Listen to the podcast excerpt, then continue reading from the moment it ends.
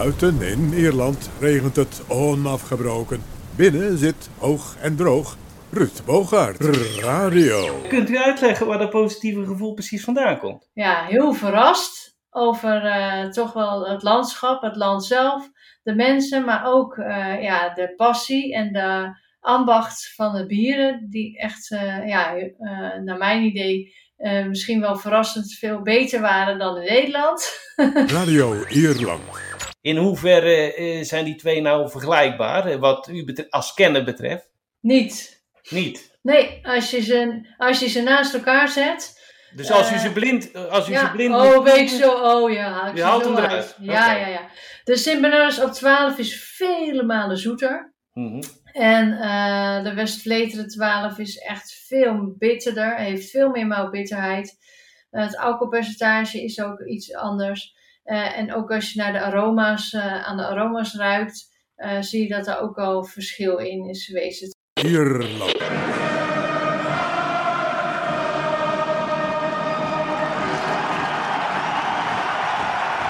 Een podcast over Ierland. Fiona de Lange, biersommelier van beroep. Welkom in de podcast. Ja, goeiedag hallo. Veel mensen zouden maar wat graag van hun hobby hun beroep maken. Is dat bij u ook altijd het geval geweest? Want heel de dag met bier bezig zijn, ja, dat moet voor volkstammen op het eerste gezicht toch de ultieme droombaan zijn.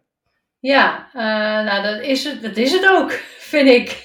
Ja, uh, ja het, is, uh, het is echt iets wat bij mij vanuit een passie en hobby eh, is gegroeid. Dus het is niet dat ik dacht op een gegeven moment van nou weet je, ik, ja, ik ga van mijn hobby mijn beroep maken. Nee. gek genoeg. Dus dat is echt gewoon ja, langzaam zo gelopen. Ik was wel, ik denk een jaar of 13, 14 en mijn vader dronk altijd speciaal bieren. Um, en ja, daarin ben ik wel, daardoor ben ik eigenlijk geïnteresseerd geraakt. En uiteindelijk in uh, echt, ja, toen de tijd nog, want dan spreek ik wel echt over hè, 30 jaar geleden. ja, ben ik allerlei bieren gaan proeven vanuit België met name. Omdat daar toen al familietradities waren en heel, honderden brouwerijen. Ehm, ja, de bieren werden vermarkt naar, naar het buitenland. Uh, en ja, toen raakte ik echt verkocht. En eh, eigenlijk altijd met heel veel passie en liefde ja, de bieren geproefd, Ja. gedronken. heel communicatie gaan doen. En uiteindelijk van daaruit is eigenlijk ja, de overstap langzamerhand gemaakt naar ja, hobby en beroep. overigens wil ik benadrukken dat het ook nog steeds mijn hobby is. Uh, dus het is niet zo dat het allemaal uh, gecommercialiseerd is. Nee, want u, u, bent biersommelier, zo, zo, staat u te boek. Maar hoe ziet dan een gemiddelde dag van een biersommelier eruit? bent u werkzaam voor het bedrijfsleven, voor brouwerijen, voor restaurants? Hoe, hoe moeten we dat zien? Nee, ik ben eigenlijk echt voor mezelf aan het werk. Mijn eigen bedrijf, Fiona Everything Beer. En uh, ja, ik ga de wereld over om bieren te jureren. Dus hè, wereldwijd. Um, en ik uh, op de bierwedstrijden, hè, zoals ja, wat, ja, de wedstrijden waar dus al die brouwerijen aan meedoen. Um, dus ik beoordeel ze blind. Ik help en ondersteun brouwerijen in recepturen om die te verbeteren. Ik heb vier bieropleidingen gedaan. Uh, cytologie in België, uh, internationaal biersommelier op de World Brewing Academy in Chicago. Daarnaast heb ik ook Certified Cicerone behaald. en ik heb ook nog World Brewing Technology gedaan. Um, dus ja, heel veel en heel divers en heel breed. ik denk wel dat mijn, het meeste van mijn kracht ligt in het analyseren van de bieren. Um, en doordat ik ook de, de brouwtechnologie heb gehad, kan ik wel de koppeling maken naar waar het dan bijvoorbeeld in het brouwproces niet helemaal goed is verlopen. Um, nou, daarnaast uh, geef ik ook trainingen, ook richting horeca, maar ook richting uh, het personeel van brouwerijen. Uh, want je hebt naast de brouwingenieurs natuurlijk vaak nog heel veel andere mensen in een brouwerij werken. Ehm, nou ja, en daar, die school ik dan vaak soms ook een beetje. Dus ja, het is eigenlijk heel breed. Ik geef online trainingen.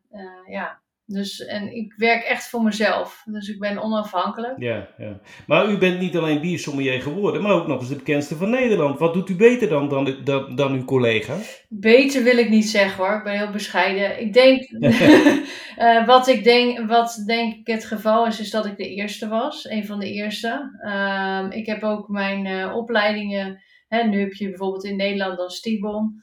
Nou, dat was toen nog niet. Dus uh, daarom heb ik, uh, ik zat in de tweede lichting van de, van de opleiding in België. Dus dat stond er ook nog in de kinderschoenen. ja, omdat ik al zo lang van bier hou. En ik denk dat het ook wel heeft meegespeeld dat natuurlijk toch hè, vrouw ben. dus dat, dat, valt, dat valt dan wel op, zeker in het begin. Ja, u, u, u, u maait het gras voor, uh, voor de voeten weg wat dat betreft. Want mijn volgende vraag was, heeft u als vrouw moeten vechten voor uw plaats? Want de bierwereld is toch, ja, van oudsher toch echt wel een mannenwereld. Uh, ja, ik denk het wel. Daar ben ik gewoon heel eerlijk in. In het begin dacht ik van niet. Uh, maar ik ben er wel van overtuigd dat ik dat inmiddels kan zeggen dat dat wel zo is.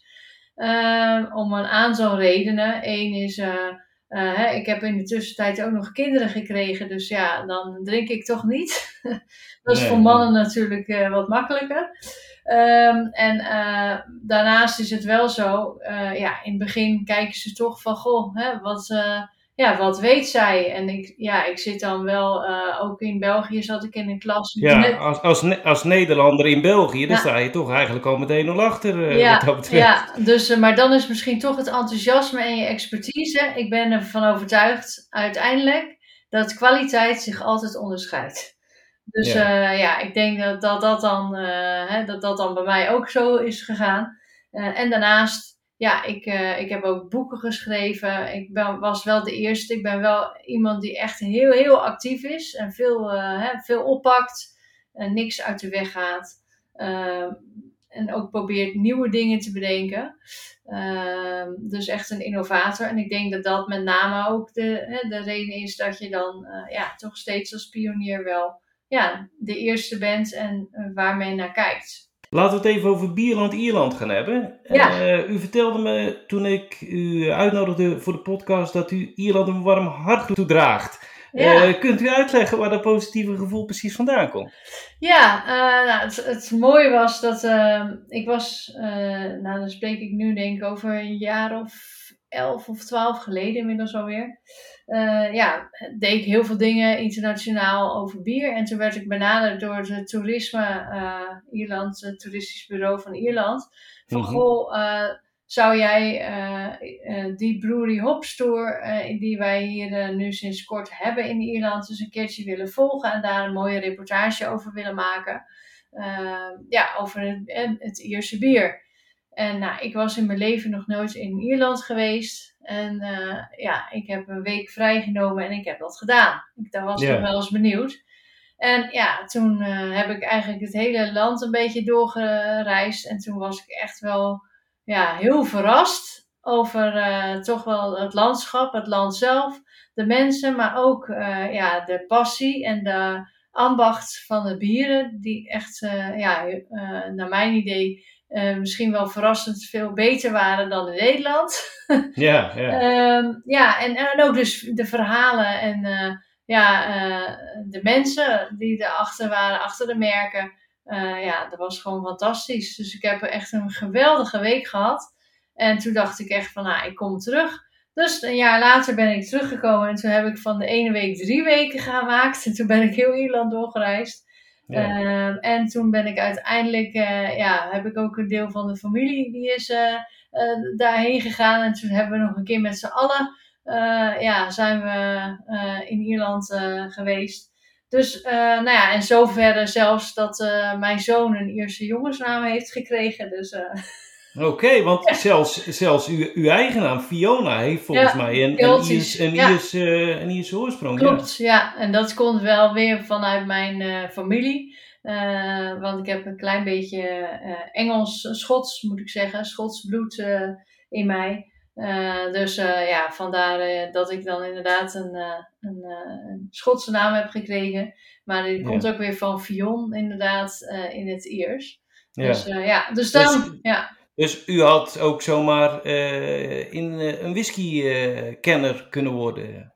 Nou, nee. Nee, denk ik niet. Nee, nee, nee. ja, ja, goed. Het was dan toch meer de drank en de ambacht en de passie vanuit de basis die dan ja, zulke mooie ja, zulke mooie bieren meebracht. Ik heb het wel geprobeerd hoor, de whiskies. Oké. Maar ja, ik vind, ja, dat vind ik net iets moeilijker, zeg maar. Dus, ja, en, en, en, en wijnsommelier, dat is toch eigenlijk een, een, een, behoorlijk vooraanstaande. En als je praat over sommelier, dan zeker in restaurants is dat dan eigenlijk het eerste wat de mensen te binnen schiet. Dat is ook nooit een, eh, een optie geweest. Nee, nee, nooit. Nee, dat nee, helemaal niet. Nee. ik, moet, ik moet direct bekennen dat ik zelf echt, en dat is na uh, ruim twee jaar in Ierland te wonen nog niet veranderd, echt sfeer bij Belgisch bier. Mm Met name Trappist en uh, abdijbier. Maar dit is een podcast over Ierland, dus laten we beginnen om het bierlandschap in, in Ierland een beetje proberen te ontleden. Mhm. Want ja, een leek zal zeggen uh, dat is Guinness en Murphy's, maar er is veel meer dan dat natuurlijk. Ja, dat klopt. En ja, natuurlijk verandert er ook wel weer veel hoor. Dus ik kan niet uh, alle. Uh, soms vind ik het zelfs lastig om de brouwerijen allemaal nog in de peiling te houden, welke er nog wel en niet zijn. Maar ja, weet je, in mijn brewery op store toen uh, hebben we vooral heel veel van die kleinere uh, brouwerijen uh, bezocht. Maar als je dan kijkt naar, hè, naar wat grotere, ik weet nog dat Carlo Brewing met O'Hara's, dat was ja, voor mij een van de eerste stops. En toen was het nog tamelijk klein. Um, en ja, ze waren echt volledig zelfstandig. Uh, ja, en dat vond ik echt geweldig. Wat die voor een geweldige stoutberen hadden. Maar ook dus wat mij toen echt heeft geraakt, zeg maar, in de smaak. Is dat er zoveel smaak aan het bier zat. Terwijl de alcoholpercentages laag waren. Maar ook Franciscan wel. Ja, dat vind ik nog steeds echt geweldig. Uh, denk voor jou wel uh, bekend. Ja, dat, uh, dan begint er, meteen, ja. begint meteen een lampje te branden. Ja, ja inderdaad. Maar ook de ondernemers, de brouwers. En ja, die, ja, ik vind die beroepen vind ik echt geweldig. Daar heb ik toch veel tijd doorgebracht. En ja, ook Wicklow vind ik echt een hele mooie, de Wicklow Brewing Company. Uh, ja. natuurlijk. ja, ja, en ik, ik was overigens persoonlijk bijvoorbeeld ook heel erg verkocht van Dingle. Uh, Ja, nou is dat natuurlijk, uh, ja, die is geloof ik uh, gesloten een paar jaar geleden. Dus, uh, en gestopt. Of, ofwel misschien een doorstart gemaakt vanuit een andere ja, brouwer. Maar ja, dus zo is het, als je kijkt naar het craft beer, ja, vind ik wel dat de echte originele Ierse stijl, ja, dat is natuurlijk veel vanuit de oorsprong van Engeland. Hè? ja, dus ja, want stout, ja, de stout en porter is natuurlijk. Londen, ja. ja. dat is Londen. En wat is nou eigenlijk, voor, voor, ja, ik ben een leek echt op dat gebied. Wat is nou het, het belangrijkste verschil tussen die twee? Uh, nou, uh, heel simpel. Hè. Je had uh, vroeger de poorters, de dragers hè, van, van, van pakketten. En toen hadden we geen gemotoriseerde voertuigen. en in Londen moesten toch allerlei dingen worden rondgebracht. En de poorters die, ja, die dronken eigenlijk bij elke locatie waar ze kwamen, dronken ze een, een bier, een porter, als drankje. En dat was bier wat in een vat zat. Uh, er was een mengeling van allerlei verschillende uh, ja, uh, bier, bierbrouwsels. Um, nou en uiteindelijk was dat laag alcoholisch. een klein beetje zuur door, de, door, de, door het hout eigenlijk en de bacteriën. Nou, en dat op een gegeven moment zei ze, ja, we willen eigenlijk een volmondiger type. dat net iets meer smaak heeft. En toen kreeg je de porter stout, hè, als één woord. Um, nou, en uiteindelijk vond men dat toch wel wat, uh, wat onhandig. Uh, en toen heeft men. Toen hebben ze het stout uh, uiteindelijk. Toen hebben ze het ja, doorgeknipt. Ja. Toen hebben ze een, een porter en een stout van gemaakt. Twee stijlen. Waarbij de porter meer de hè, fris doordrinkbare was met een klein zuurtje. en de stout meer de romige en vollere smaak had. nou ja, en uiteindelijk weten we allemaal dat natuurlijk uh, ja, dat weer groter is gemaakt. Uh, in Ierland. Ehm, dus ja, en dat is eigenlijk wel een stijl die natuurlijk heel erg bekend is. Maar de Irish Reds is natuurlijk echt iets wat, wat weer in, in Ierland echt een stijl is ja, wat, ja, waar de Ieren bekend om staan. En, en die, die brouwerijen, zeker die kleinere, uh, exporteren die nou veel wereldwijd? Of is het echt voor de Ierse markt dat u, dat u weet? Wat nou, vertelde ze weet, daarover? Ja, ik weet dat uh, Carlo Brewing met O'Hara's, die exporteert wel. Uh, ook naar Engeland en naar Nederland. Hè. Wij hebben ook een aantal pubs ja, met, met O'Hara's. Maar als ik dan kijk naar ja, een aantal bieren kun je wel krijgen, maar het is toch veel de lo echte lokale markt, naar mijn idee. En ja. dat heeft misschien met name te maken dat, toch met het alcoholpercentage, dat weet ik niet hoor, maar dat zou, zou zo Ja, want dat snee u eigenlijk er net al aan. Die, die, die zijn aanzienlijk lager dan wat we in België eh, met name tegenkomen. Is dat cultureel bepaald? Wat, wat is daar de achtergrond van? Ja, dat is cultureel bepaald. Uh, ja, mede omdat uh, uh, ja, in Engeland je had, hè, als je dan even kijkt naar de originele bierstijlen, had je echt ja, meer de bieren werden ook vaak in een session, op een session moment gedronken. Dus dat betekent dat je um, eigenlijk gedurende een, een pauze een bier kon, kon en moest drinken. Dus mm er was al wat lager in alcohol. Uh, ook uh, het publeven, zeg maar, uh, is echt wel iets wat heel erg typerend en kenbaar is voor, ja, niet zo laat, zeg maar. Wij gaan heel, in Europa vaak tot heel laat, maar dat begint allemaal wat eerder. En dan moet je gewoon wat bieren hebben die wat lager in alcohol zitten om wat vol te kunnen houden. Ja, ja. Uh, en ja, ik heb overigens ook wel eens uh, met, de, uh, met de brouwer en eigenaar van Franciscan Wel gesproken. Want die heeft nog een tijd ook veel Belgische bieren geïmporteerd. Voor, mm -hmm. Om te schenken. En die zijn er nog steeds, denk ik wel. die hij naast zijn eigen bieren ook op de kaart had staan. Maar die zei ook van ja. Uh, de mensen zitten dan met een paar, uh, een paar bieren en dan staan ze helemaal op hun kop. En dan ja, na, na, drie, na drie bieren zijn ze gewoon uh, weg. Hè, dan ja. is het klaar. Terwijl ja, de Ieren willen graag toch gewoon de hele middag en een deel van de avond, of in ieder geval de avond volmaken. Mm -hmm. om gezellig wat te drinken. Dus ja, ze willen dan daardoor liever die, die lage alcoholische bieren. En daar zijn ze ook mee opgegroeid. Dus, uh... Inderdaad, dat is een, een, hele plausibele verklaring eigenlijk als je het zo ziet. De, die Ierse pubs en met name het, het biermerk Guinness zijn natuurlijk wereldwijd enorm populair. Hoe, hoe, verklaart u dat succes? Is dat goede marketing geweest uh, destijds? Of? Ja, dat is de marketing geweest. Er wordt eigenlijk wel gezegd dat, uh, dat Guinness in de jaren 80, meen ik, 70 of 80, ja, hele goede marketing heeft gedaan. Uh, door uh, één uh, echt richting gezondheid een koppeling te leggen. Mm -hmm. one Guinness a day keeps the doctor away. Ja, ja dat is een bekende is, slogan. Een hele bekende slogan.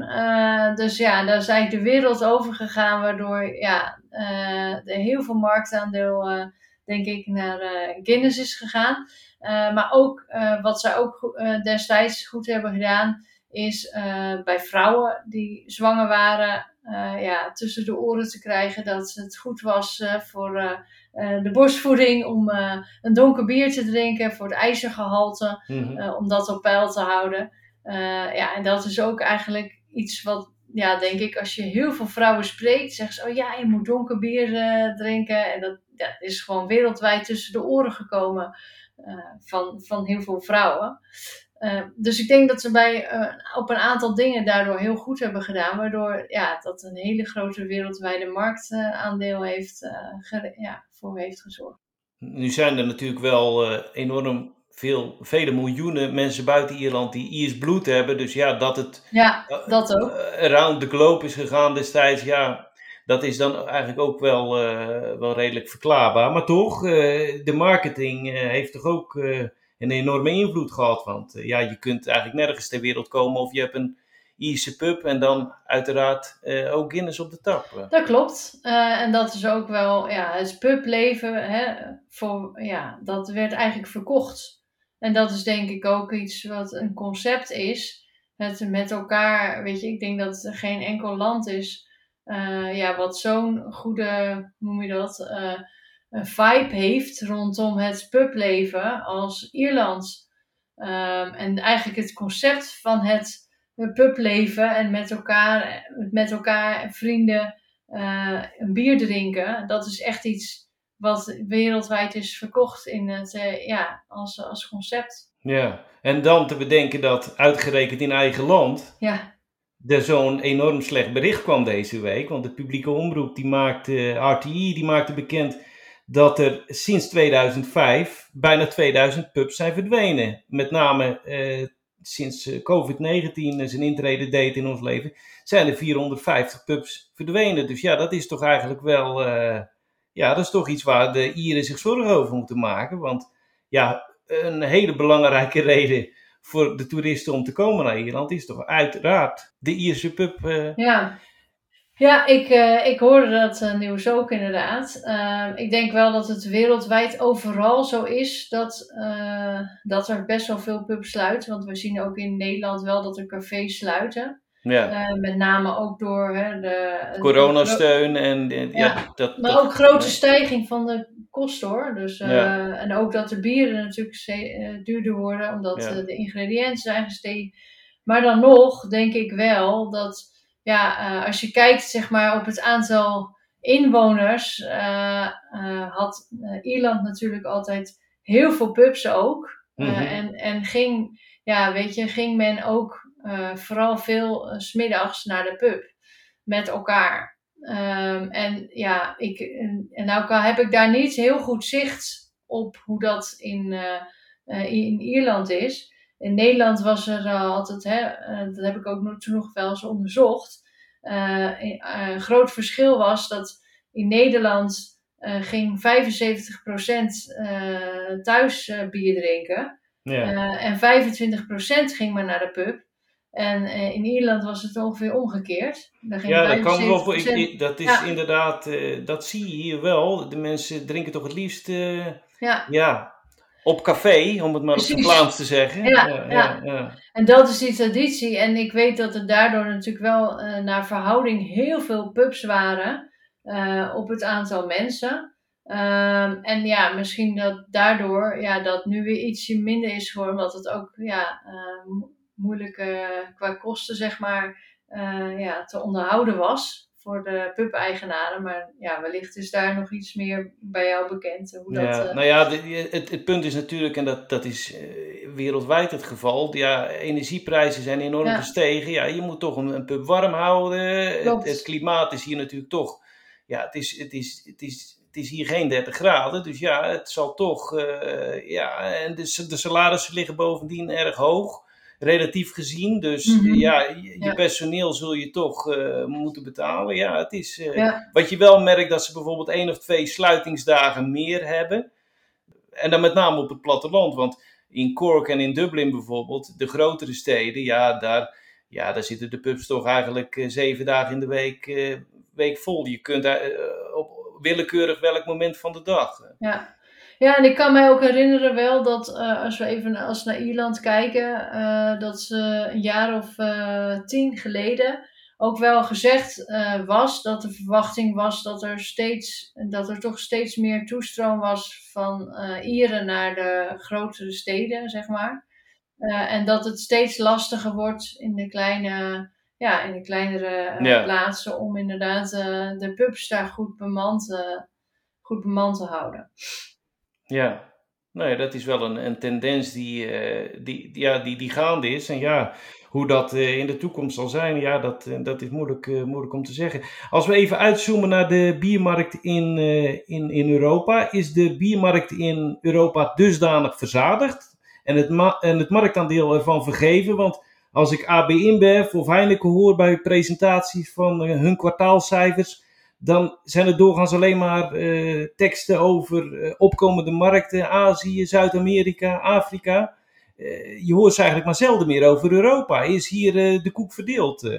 Ja, de koek is hier zeker verdeeld. Ja, dus dat was eigenlijk ook al wel een jaar of tien geleden wel, wel het geval. Mhm. Ehm, ja, ik heb daar me ook wel eens in verdiept.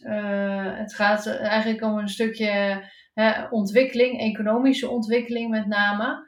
Uh, en je ziet eigenlijk dat uh, zodra een land, uh, de inwoners van een land economisch steeds meer kunnen, gaan, gaan de, ja, gaat de consumptie van bier en als luxe, dus toch een luxe product, omhoog.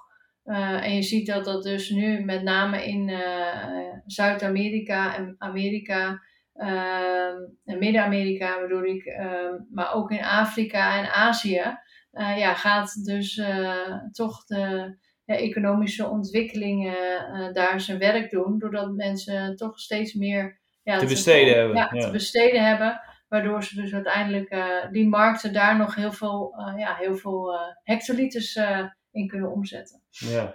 Ja. Nu, nu zei Freddy Heineken, waarde Freddy Heineken van de gelijknamige brouwerij, die zei mm -hmm. ooit: I don't sell bier, I sell gezelligheid. Ja in hoeverre bepaalt die marketing het succes van een bepaald bier? Want ja, je krijgt toch soms wel de indruk, je ziet het nu ook weer met het, uh, het Spaanse bier Madri, dat uh, bij Toledo gemaakt wordt uh, onder, onder Madrid. Dat is heel groot in de markt gezet, en grote reclamecampagnes in met name Engeland.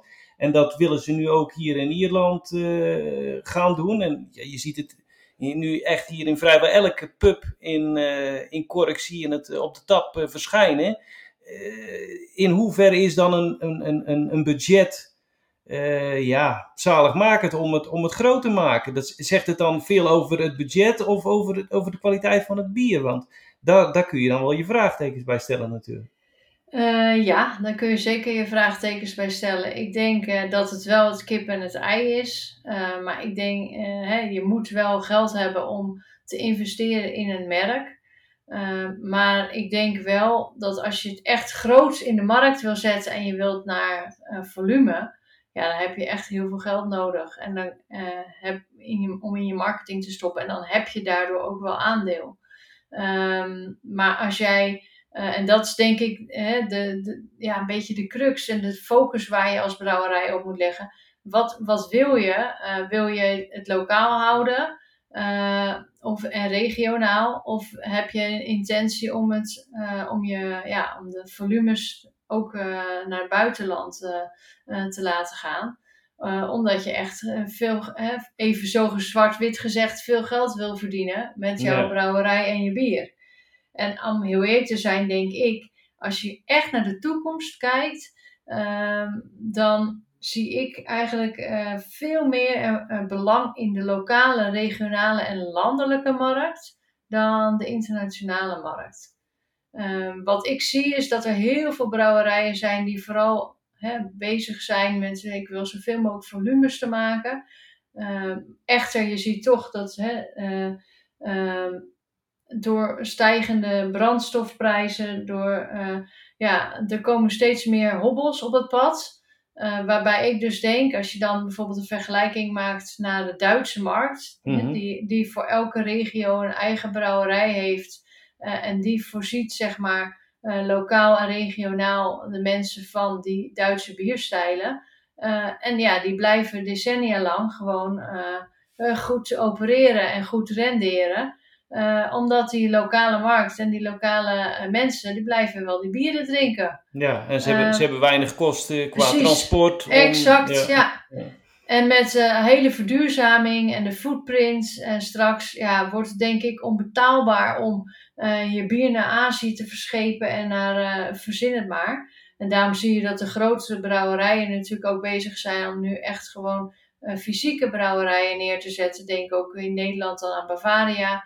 Of Swinkels is het tegenwoordig, die dan natuurlijk uh, in Afrika uh, brouwerijen heeft neergezet. Uh, Cuba begreep ik nu recent. Maar ook Heineken hè, doet dat. ja. ja, Heineken is hier ook. ze hebben hier ook een eigen brouwerij, zelfs ja, in, in Cork. Ja. Klopt. Dus, en dat is ook om ervoor te zorgen dat je dus geen transportkosten hebt. Dat ja, dat, het lang, dat, dat, dat je dat stuk dus niet in je prijs hoeft te verdisconteren.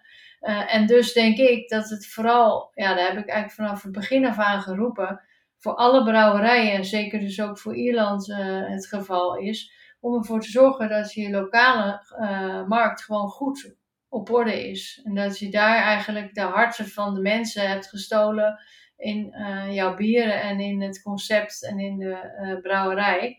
Um, want ja, als je naar de toekomst kijkt, als je echt, als je echt gewoon veel geld wil, uh, een goed renderende brouwerij wil hebben en daar dus geld in wil verdienen, ja, dan heb je, heb je ook wel volumes nodig. Um, en ja, heel vaak wordt het te snel gezocht naar volumes internationaal. Waardoor er uiteindelijk heel veel wegvloeit en je daar heel veel tijd en energie en kosten in zet. Terwijl dat ook op van de een op andere dag volledig weg kan zijn. Ja, ja, ja, ja. Trouwens, wel even opvallend, we moeten toch even memoreren. Heineken heeft dus hier in Ierland ook een, eh, een eigen lokale brouwerij, waar ook Heineken gemaakt wordt onder andere. Ja. Maar het alcoholpercentage is uh, naar Ierse standaard. Dus een Heineken hier is 4,6 of... Ja. Uh, dan passen ze aan. Ja, ja. ja, klopt, dan passen ze allemaal aan. Ja. En is dat ook in andere landen het geval? Want eh, eh, ja, eh, je zou toch zeggen, Heineken is een, is een wereldwijd merk. Wordt in, in allerlei landen uh, verkocht, 190 landen geloof ik. je kunt nergens in de wereld in geen uithoek komen waar je Heineken niet aantreft. Mm Maar het is dus niet zo dat dan overal ter wereld de Heineken hetzelfde smaakt, wat dat betreft. Uh, ja en nee. Het DNA van een, uh, van een merk zit vooral in de gisten. Uh, mm-hmm. En natuurlijk wel een stukje in de mout. Maar ja, ze kunnen relatief makkelijk in een lager alcoholpercentage brouwen als ze iets minder moutstorting doen. Dus waardoor ze minder suikers hebben en dus uiteindelijk minder alcohol aanmaken. 80% van de smaak van een bier komt van het aroma. Dus ja, als ze dezelfde gist gebruiken, hebben ze toch echt wel dezelfde, hetzelfde profiel, een smaakprofiel. Alleen het zal iets makkelijker wegdrinken. Uh, ik denk dat de bieren die bijvoorbeeld uh, in Ierland worden verkocht voor de lokale markt, daar vindt die aanpassing plaats. ik weet zeker dat die aanpassing bijvoorbeeld ook voor Azië zo is. Want daar is het ook gangbaar dat een pils 4% alcohol heeft. Um, omdat uh, de Chinezen en de Aziaten bijvoorbeeld veel minder goed tegen uh, alcohol kunnen. Um, en uh, ja, dus daar wordt we zeker wel een aanpassing in gemaakt. En bij ons wordt hij weer als, uh, net als een, andere, ja, als een andere variant van Heineken verkocht. Dus, dus dan zie je dat wel. Ja, want ik, ik kan me zelfs herinneren dat in, in de speciaal bierwinkels in België waar ik in het verleden vaak kwam toen ik daar nog woonde, eh, heb je ook Guinness eh, Export volgens mij heet het. En dat is een 8 of 9 procent. Ja, dat klopt. Dus heb je wat hoger alcoholpercentage. Sterker nog, als je dan weer de omgekeerde, inderdaad de vice versa bekijkt, zie je dat uh, Guinness ook afvult uh, met uh, koolzuurdruk voor export. Want er is een verschil hè, tussen koolzuurdruk of stikstof. En die stikstof eigenlijk, die maakt dat het zo'n romige, zachte smaak geeft. Uh, uh, en ook toch dat de smaakbeleving heel anders is van een Guinness in, ja, in Ierland in dit geval van de tap dan in Nederland bijvoorbeeld. Um, en ja, je ziet dat daar dus ook wel die blikjes zijn met die balletjes erin, die ook geëxporteerd worden van Guinness, waar dus wel de stikstof aan wordt toegevoegd omdat dat veel meer de echte smaak geeft van de Guinness.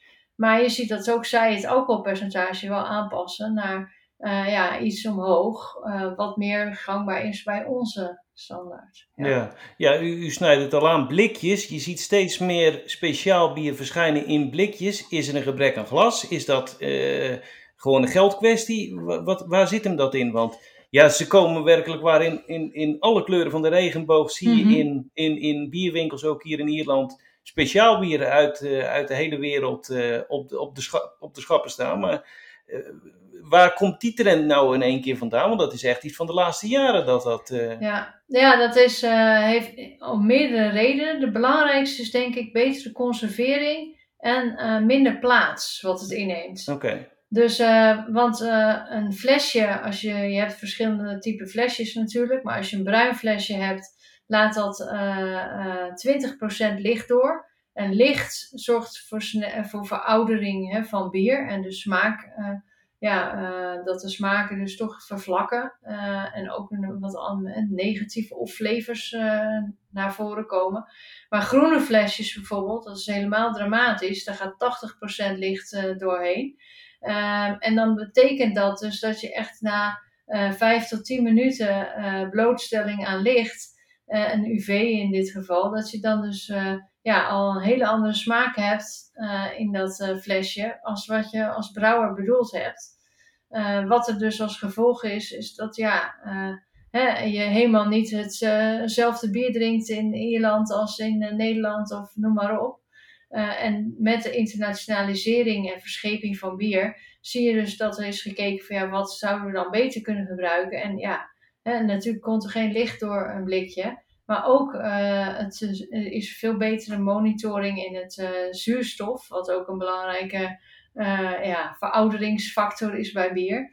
Dus ja, is het blikje daardoor echt aan zijn opmars begonnen. Ja, want je, je zou eerder als, als, als leek zeggen: luister, ik heb het liever niet uit een blikje, want dat gaat ten koste van de smaak. Maar het is dus eigenlijk het tegenovergestelde, is waar. Klopt. De smaak is beter en, en beter goed en houdbaar dan, uh, dan in, een, uh, in, een, in een flesje waar er dus uh, vanwege lichtinval een, een aanzienlijke smaakverandering ja. kan plaatsvinden in negatieve zin.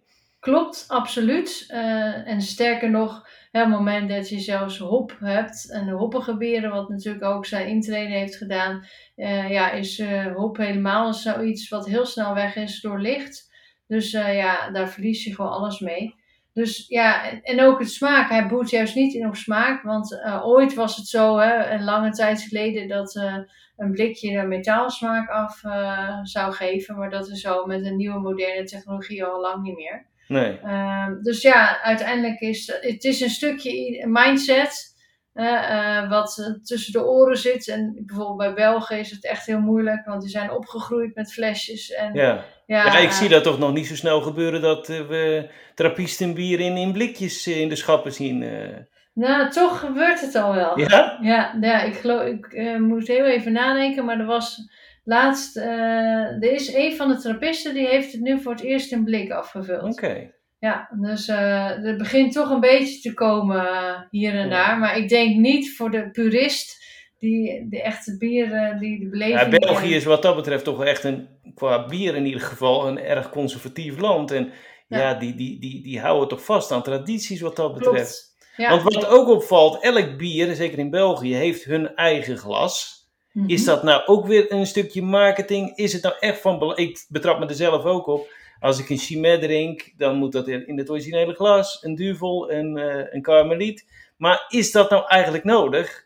Ja, dat is nodig. Uh, want een glas bepaalt heel veel van de smaak. Ja. Natuurlijk is het zo dat het een stukje marketing is. Want het geeft een stukje uitstraling. Ja. Maar het is wel echt zo dat je niet een karmeliet moet drinken uit een lang pilsglas. Nee. Uh, of dat je een pilsglas uh, of een pils moet drinken uit een bokaal. Nee. en dat, ja, ik geef altijd aan mensen aan van, goh, probeer dat eens. Probeer maar eens te proeven wat er dan gebeurt. Het uh, lijkt serieus alsof je, als je bijvoorbeeld een pils uit een pilsglas hebt, enerzijds, en de andere helft schenk je uit in een bokaal, uh, dat je dan twee verschillende bieren hebt.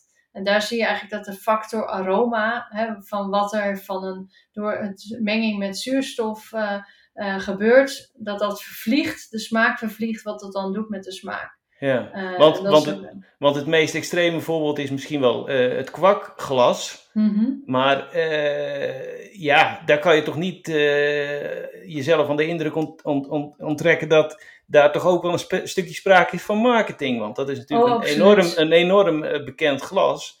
Ja, dat is het absoluut. Alleen je ziet wel bijvoorbeeld uh, dat uh, hè, het was ooit voor op die kar, hè, van, uh, van met de postbeambte, zeg maar, die wilde dan, mocht hij niet van zijn kar af. En dan wilde hij toch een bier drinken als hij aan, aan het rijden was. Ja, vroeger mochten die dingen al. Ja, ja, ja. ja, ja. um, dus ja, daar is, het, daar is het glas natuurlijk aangekomen. Hè. Die zat op de paard en wagen, zeg maar, aan de zijkant. maar als je dat, dat hebben ze dan doorgetrokken. maar ook de vorm, dat bolletje zeg maar wat dan aan de onderkant zit. Uh, dat zorgt er eigenlijk voor dat dan de aroma's wel wat, wat meer vrijkomen. Hè. Als, een, als de bolling naar, naar, ja, naar buiten gaat, zeg maar, dan zie je dat het ruimte geeft aan aroma's. Eh, van een bier. En zoals ik net al zei, hè, 80% eh, van de smaak komt van wat je ruikt. Dus dat is heel belangrijk. En ook aan de bovenzijde bijvoorbeeld, dan van het glas, zie je dat hij ook weer uitloopt. En dat zorgt er ook weer voor dat je meer kan ruiken van het bier en dus ook meer proeft. Dus het heeft wel degelijk veel effect.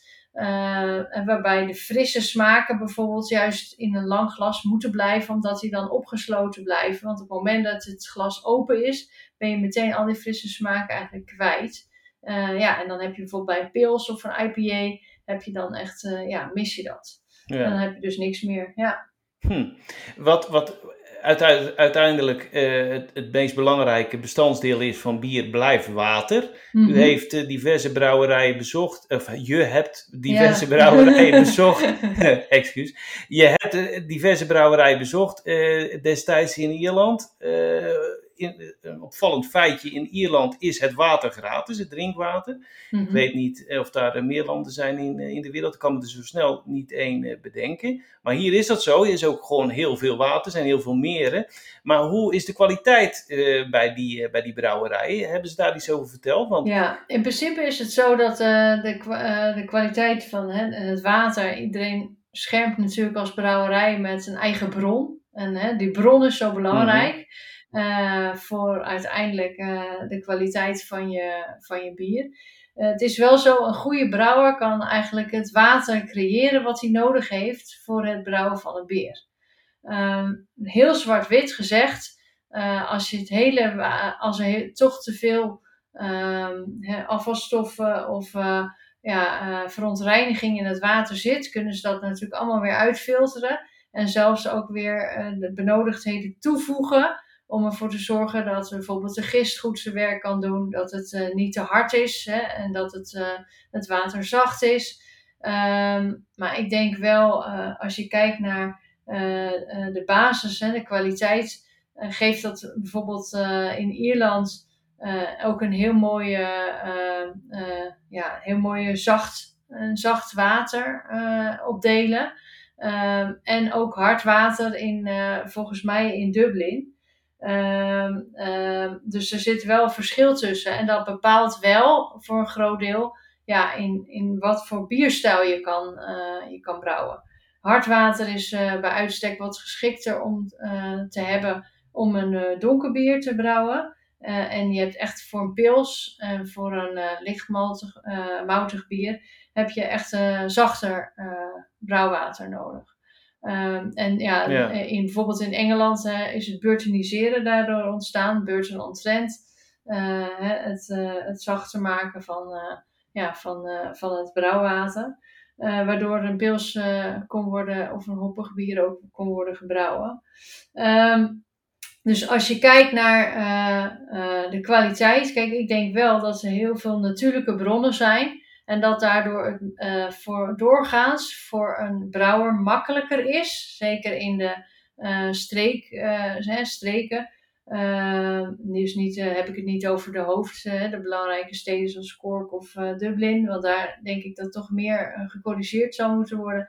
Maar echt meer in, de, ja. in, de, in het land zelf, dat ja, voor kleine brouwerijen wel makkelijker is om een bier te brouwen. Ja. ja, want verontreiniging, u sneed het al aan, is natuurlijk één ding. Ik kan me herinneren een paar jaar geleden eh, bij de brouwerij van de, de trappisten van Rochefort. Daar is, uh, is, is, is een, een, een, rechtszaak geweest vanwege een, eh, een groot industrieel die uh, in de buurt zat van de, van de abdij. Mm -hmm. En die rechtszaak hebben ze dan uiteindelijk gewonnen. Dat het toch wel enorm van belang is als je een goede bron hebt dat, daar, uh, ja, dat die natuurlijk niet met verontreiniging. in Nederland is er veel te doen momenteel over PFAS, die in, in, in tal van rivieren ja, opduikt. Dat is het, kan het, het kan uiteindelijk natuurlijk funest wezen voor, voor een, een, een, locatie van een brouwerij. En ja, bij trappisten is het natuurlijk helemaal not done om te verkassen of überhaupt maar de abdij te verlaten. Want dan raak je ook je, je, je kwijt. Klopt, ja, dat klopt absoluut. Die bron is dus ook heel belangrijk. En voor Rochefort was het ook heel belangrijk omdat die, in, dat industriële bedrijf heel veel water zou gebruiken ook. Waardoor de bron en de hoeveelheid water die in de bron zat ja, gevaar liep.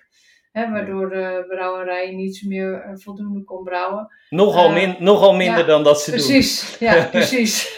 ja. Dus, uh, dus ja, het is absoluut uh, enorm belangrijk. En ik denk ook, maar ook daarin denk ik wel, de toekomst is toch hè, dat het water ja, best een probleem zal gaan worden. Er ja. wordt steeds meer gekeken naar waterbesparing. Ook steeds meer delen van Europa worden steeds warmer, waardoor er meer, minder bronnen beschikbaar zijn. Dus ja, ik denk ook dat naar de toekomst toe voor Ierland het water ook steeds en steeds belangrijker gaat worden. En ook de hoeveelheid die zij tot hun beschikking hebben. Ja. Um, dus ja, dus dat is zeker essentieel. En ik denk dat het juist voor, voor Ierse brouwerijen wel makkelijker is uh, met al die natuurlijke omgeving uh, om, uh, ja, om een bier goed in goede kwaliteit te blijven brouwen. en ze daar in ieder geval minder nog in hoeven te corrigeren. Maar naar de toekomst toe zal er wel meer brouwkunst zo gevraagd worden. Ja, ja, absoluut. En, en ja, dat is natuurlijk een, een, een mythisch verhaal, de trappisten en, en, en alles wat er omheen hangt. Mm -hmm. heeft, u, heeft u al eens de mogelijkheid gehad om de, de monnik aan het werk te zien? Heeft u al eens een, een trappiste uh, brouwerij kunnen bezoeken? Jazeker. Ik Kijk. heb er ook al heel veel binnen de muren gezien. Ja. Uh, van Westmalle, Westvleteren tot uh, ja, ook Rochefort. ja, ik ben best wel al heel wat brouwerijen geweest, natuurlijk ook in Nederland. En, en hoe, hoe, hoe anders gaat het er daaraan toe dan een brouwerij hier in Ierland? Um, nou ja, ik denk wel dat het. Uh, het is onvergelijkbaar. Ja, er is denk ik één ding heel essentieel uh, en een groot verschil.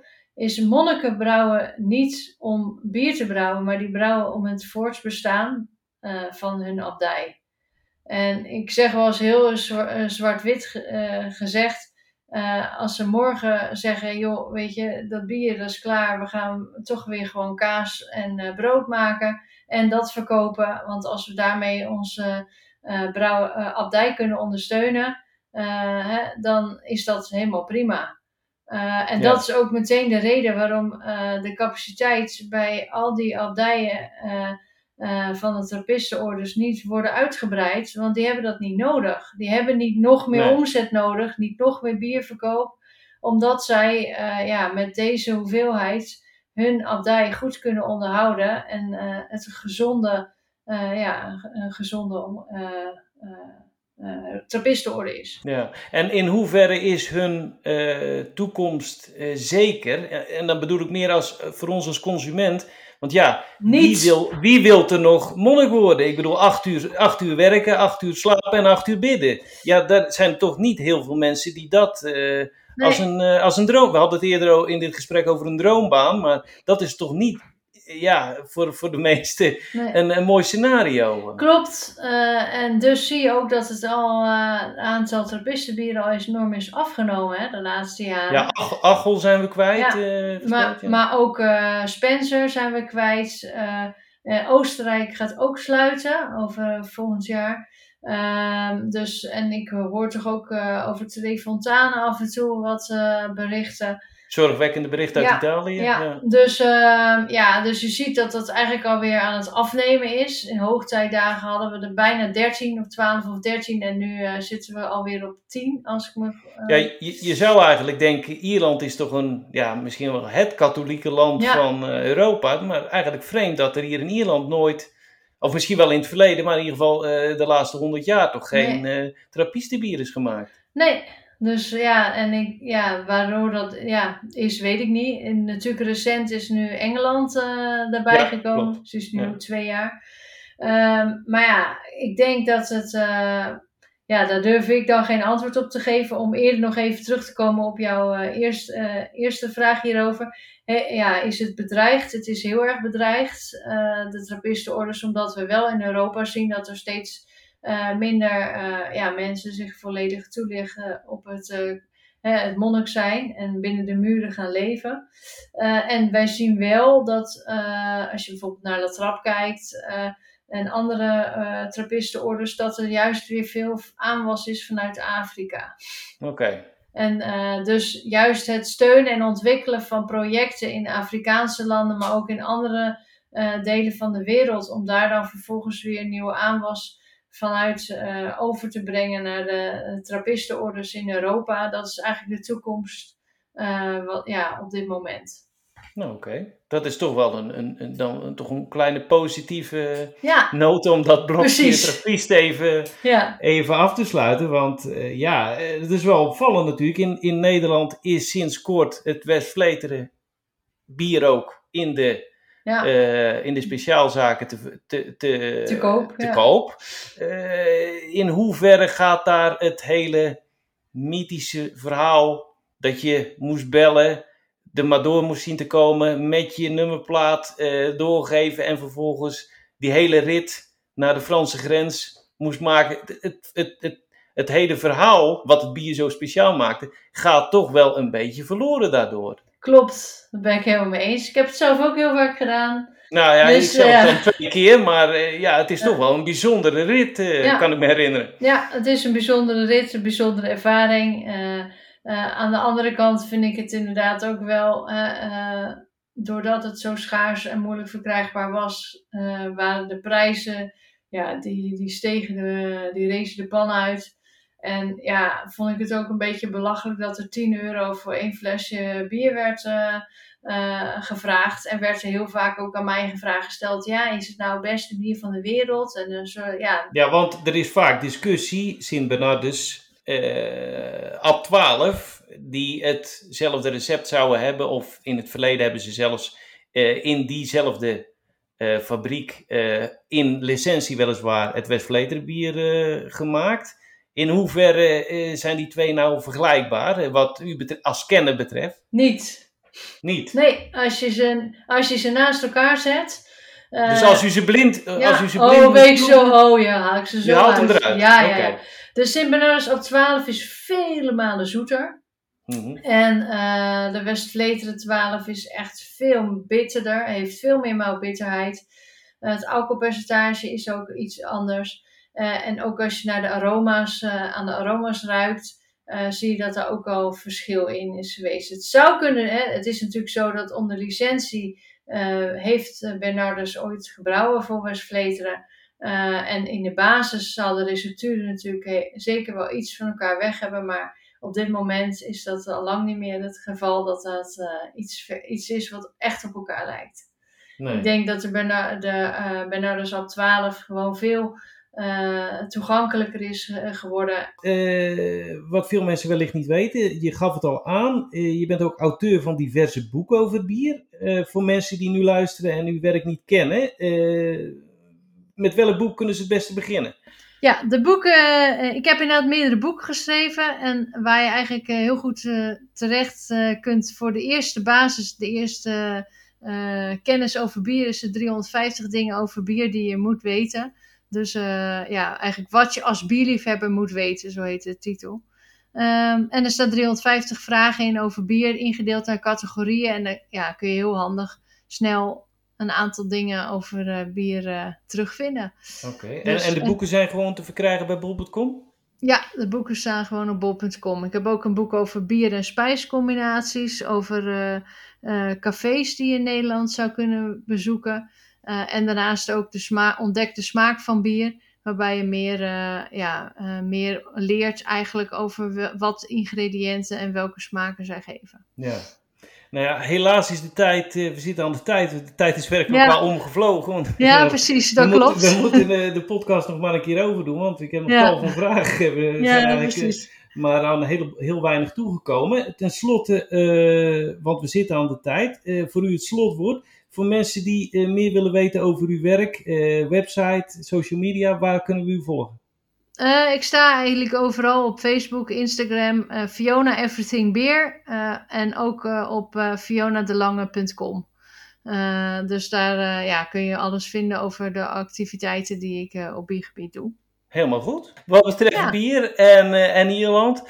Eh, ja, bedankt voor dit gesprek. En eh, ja, Ja. ik vond het heel leuk om aan mee te werken. En eh, ja, ik eh, zou ook iedereen eh, die eh, nog niet in Ierland is geweest, vooral op willen roepen om eens naar Ierland te gaan. Want er is echt heel veel te beleven. En eh, ja, op pubcultuur, maar ook op eh, eh, biercultuur, om maar zo maar te zeggen.